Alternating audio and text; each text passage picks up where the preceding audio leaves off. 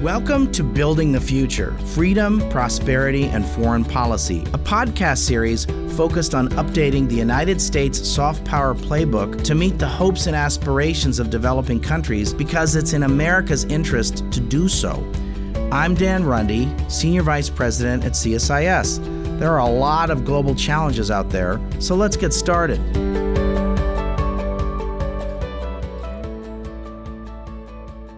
Hello and welcome to another episode of Building the Future with Dan Runde. I'm joined today by Gary Edson, president of the COVID Collaborative, which is a comprehensive group of public health and science experts taking action against the COVID 19 pandemic.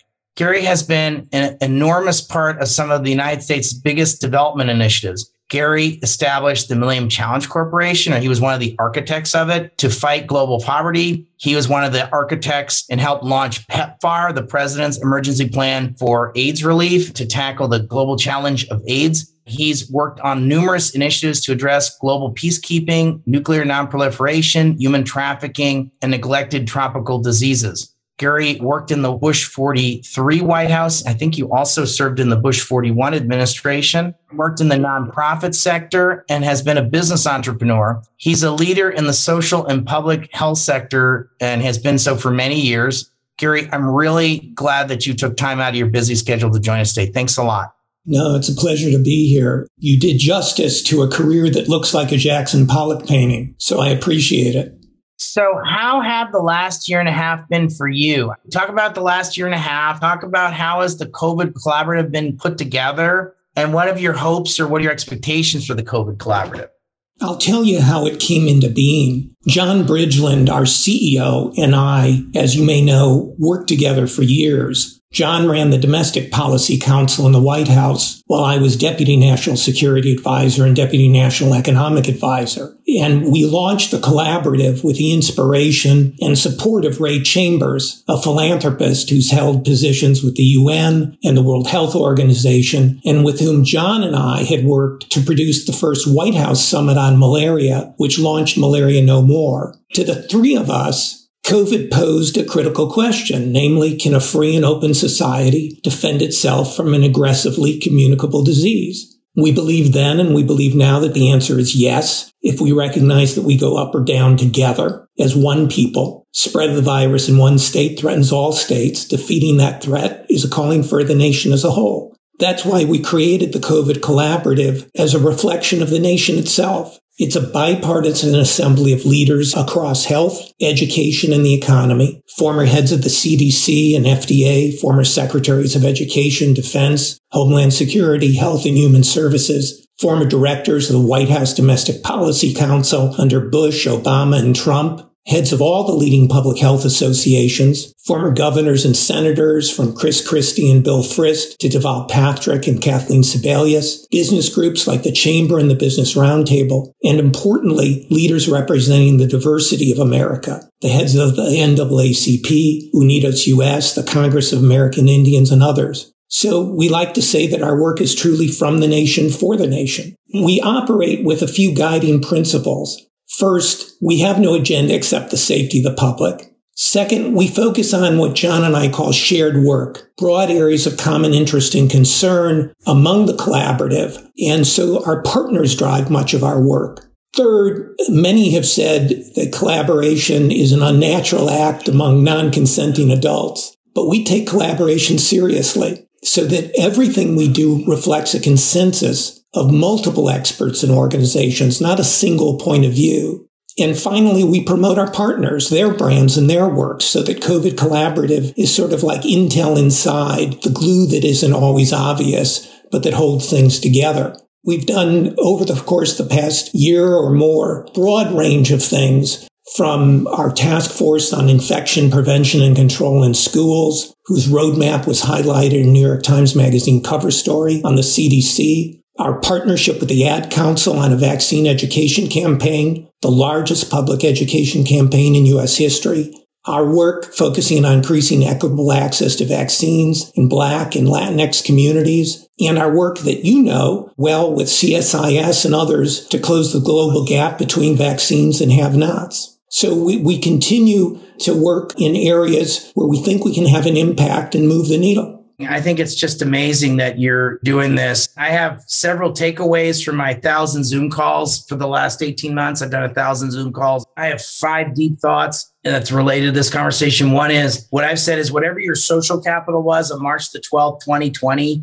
is kind of sort of what your social capital is on the 8th of October 2021 that it's been hard to meet new people. It's hard to network. You're sort of drawing upon your existing social capital. I know there are exceptions, but I think you know what I mean. The second is we're going to get some kind of partial economic divorce from China and we're going to see tectonic shifts in global supply chains over time. I think that's a speculative statement. It may or may not come true, but I suspect that's likely going to happen. The third is there's been more e-commerce, e-government, digital payments, and distance learning in the last 75 weeks than in the last 75 years. My fourth is the digital divide that's been kind of uncovered, accelerated, or exacerbated, whether it's in rural Minnesota, Mali, Moldova, or Malaysia, it's going to get closed. And it's either going to get closed by Huawei and ZTE or it's going to get closed by somebody else. And I'd rather have it be somebody else.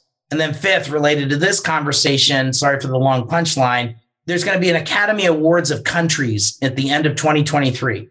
And every country is going to get up and give one of those speeches. Like, I want to thank my agent. I want to thank my mom. I want to thank the director. And they're going to give one of three speeches. The first speech could be I want to thank Vladimir Putin for solving my vaccine problem. The second speech is I want to thank the great helmsman Xi Jinping for solving my vaccine problem. Or the third speech which is the speech I want, which is I want to thank the United States of America and the West for solving my vaccine problem. There's only one of those speeches will be given by each of those countries. So things like the COVID collaborative, things like making sure COVAX goes well, other sorts of approaches that make sure that's the third speech, not one of the other two, is sort of high on my list. And that was one of the reasons why I reached out to you. So I just think what you're doing is really important. And it's really important because I want to be able to travel internationally again. I want to return to something like normalcy again.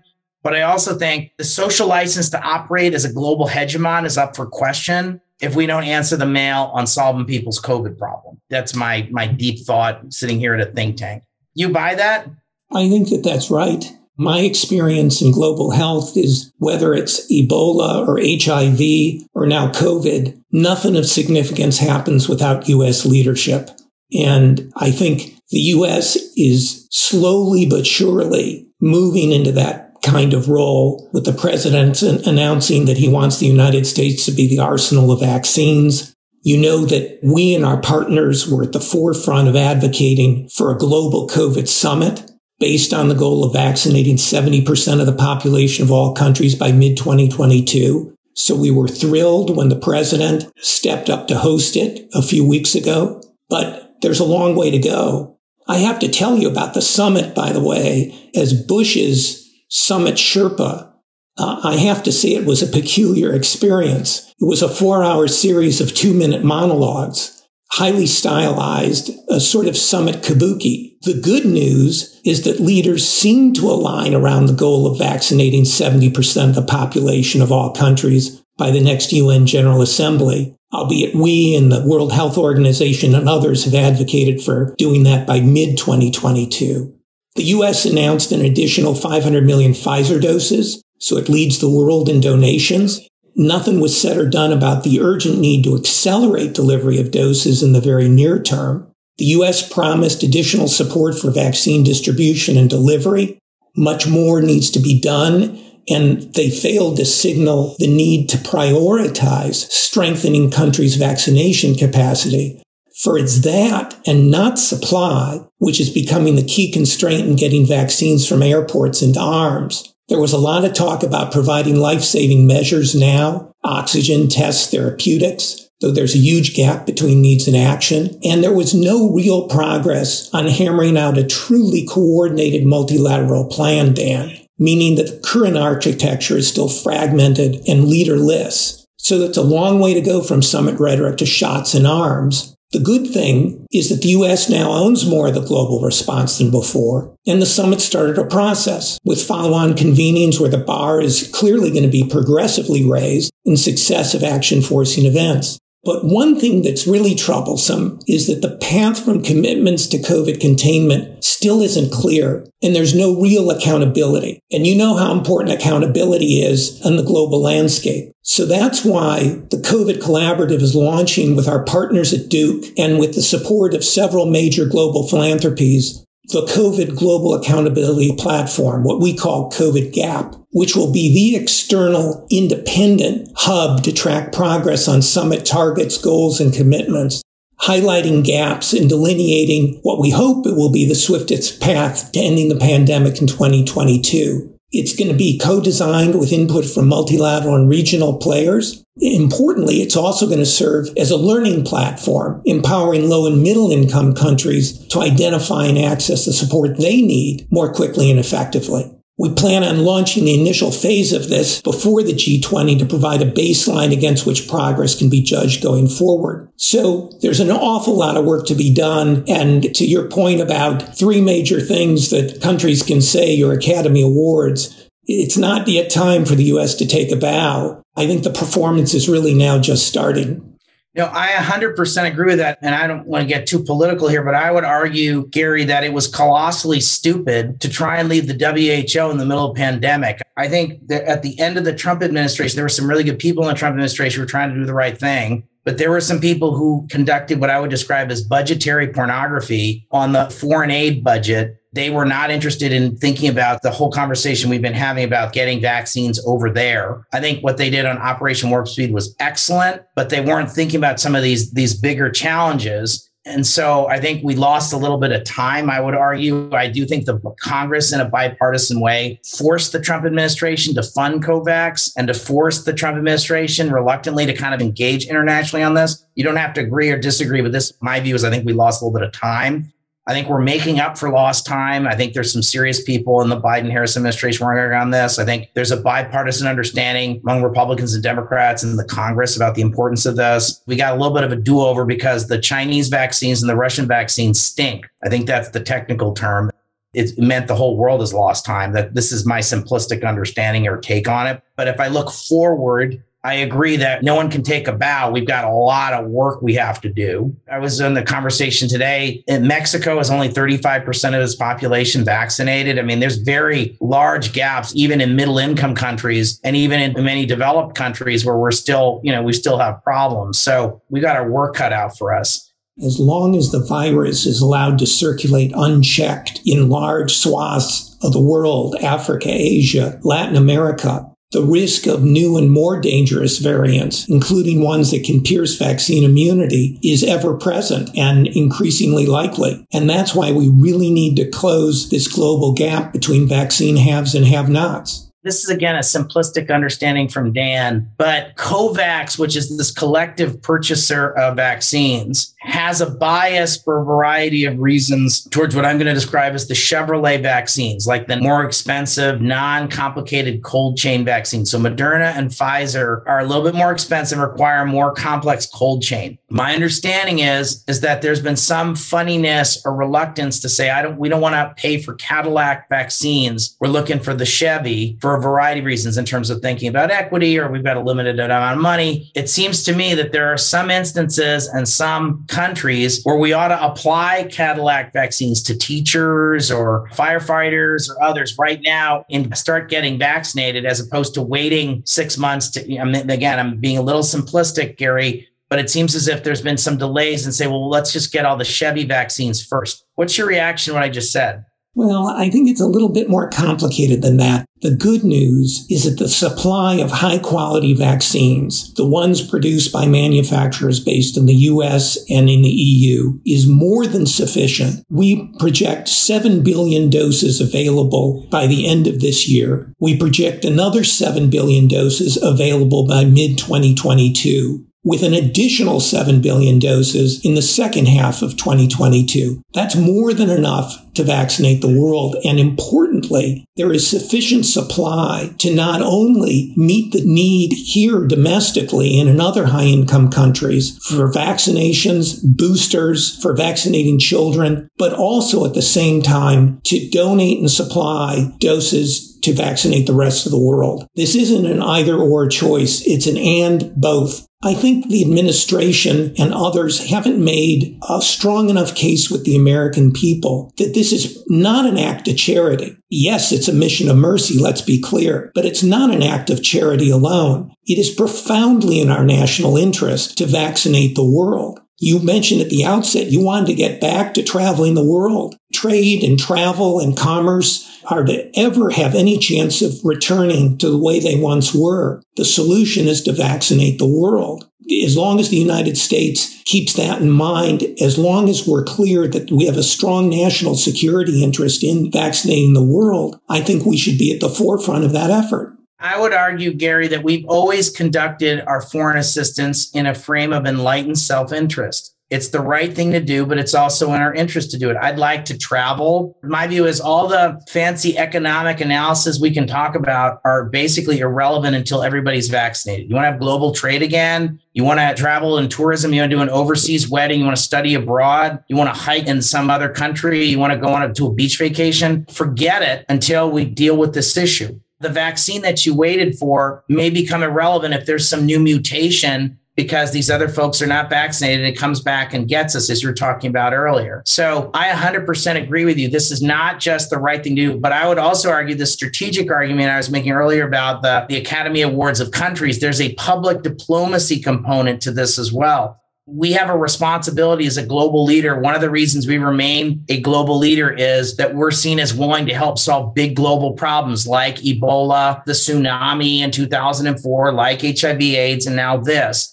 This is the greatest health challenge of the first half of the 21st century. I hope 30 years from now, we don't have another one of these things like that. I want to get to that. But I agree with you. I think we haven't made as strong a case as we could. I agree with that, Gary. I also think, you know, it was interesting at the summit, the president said, we need to go big. He was talking about the size of the problem and the magnitude of the solution. And he's absolutely right. But the United States still has yet to take that step to really go big and to really lead. Until we do, I think that things are going to go more slowly than they need to. But we'll see what happens. That you know, there's a series of meetings coming up now. We have the bank fund meetings shortly, then the G20 at the end of October, then the Paris Peace Forum in mid-November, and then there's supposed to be a foreign ministers meeting on COVID before the end of the year, and another leaders summit in the first quarter of 2022. And as I said at the outset, I see those as action forcing events. And at each successive one, I think the bar is going to be raised and it should be raised. You know, the only way to get to 70% coverage by mid 2022 is to get to 40% by the end of this year. And the only way to get to 40% by the end of this year is to get to 10% now. And Africa is at 3%. So the delta between where we are and where we need to go is just mind boggling, but it's doable and it's going to take real leadership. And yes, it's leadership from the US, but G7 and high income countries are going to need to step up too in a coordinated way. I don't want to sit in my basement again for 18 months ever again. I'm hoping this is a once in a lifetime experience, Gary, this whole COVID experience. One of the things I'm interested in is the issue of investing in early warning systems. Could you tell me your take on what do we need to do to ensure that we don't have one of these things ever again? Like, don't we need to have something like a tsunami, an earthquake early warning system, or a famine early warning system so we, we, we get ahead of this?